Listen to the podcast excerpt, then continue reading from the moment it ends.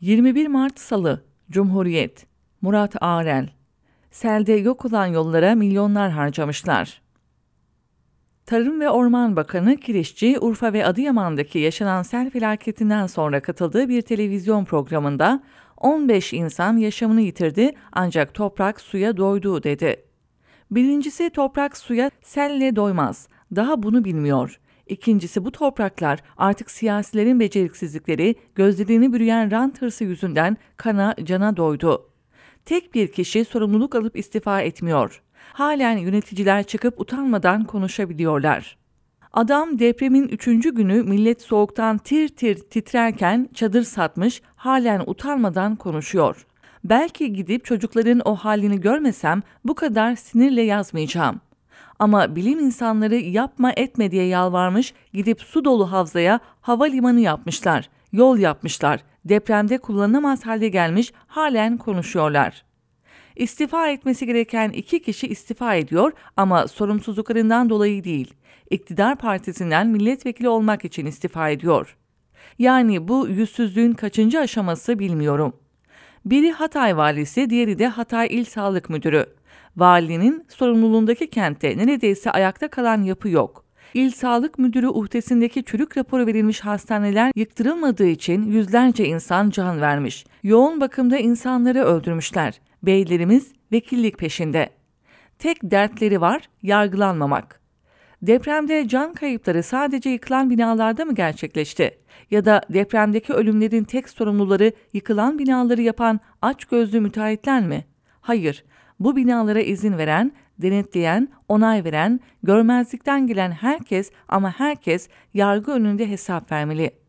Sadece bu kişiler mi? Hayır, yardımların gelmemesine sebep olan havaalanlarını, karayollarını yapanlar, bu yolların projesini çizen, zemin etütlerini yapan ve kesin kabullerini yapan herkes ama herkes yargılanmalı.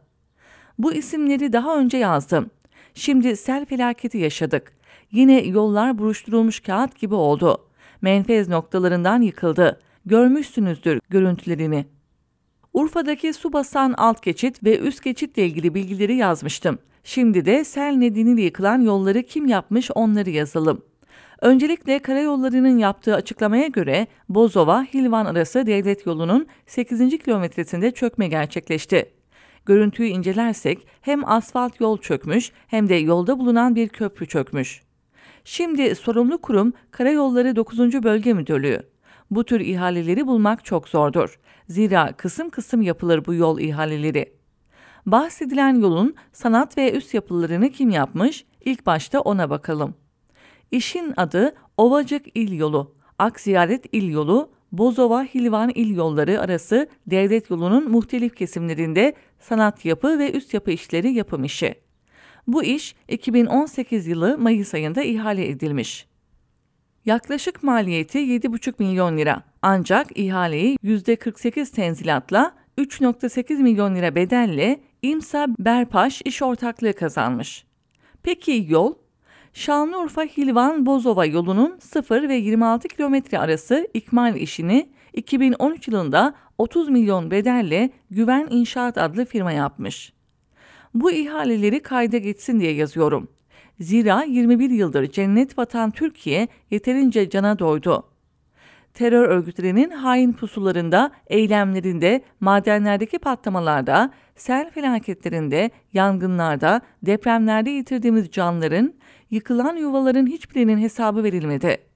Ölen öldüğüyle kaldı, ateş düştüğü yeri yaktı. Artık değişsin bu düzen. Ateş bu göz göre göre ihmalleri yapıp insanların cenazeleri üzerinden ceplerine fazladan para dolduranların ocağına düşsün.''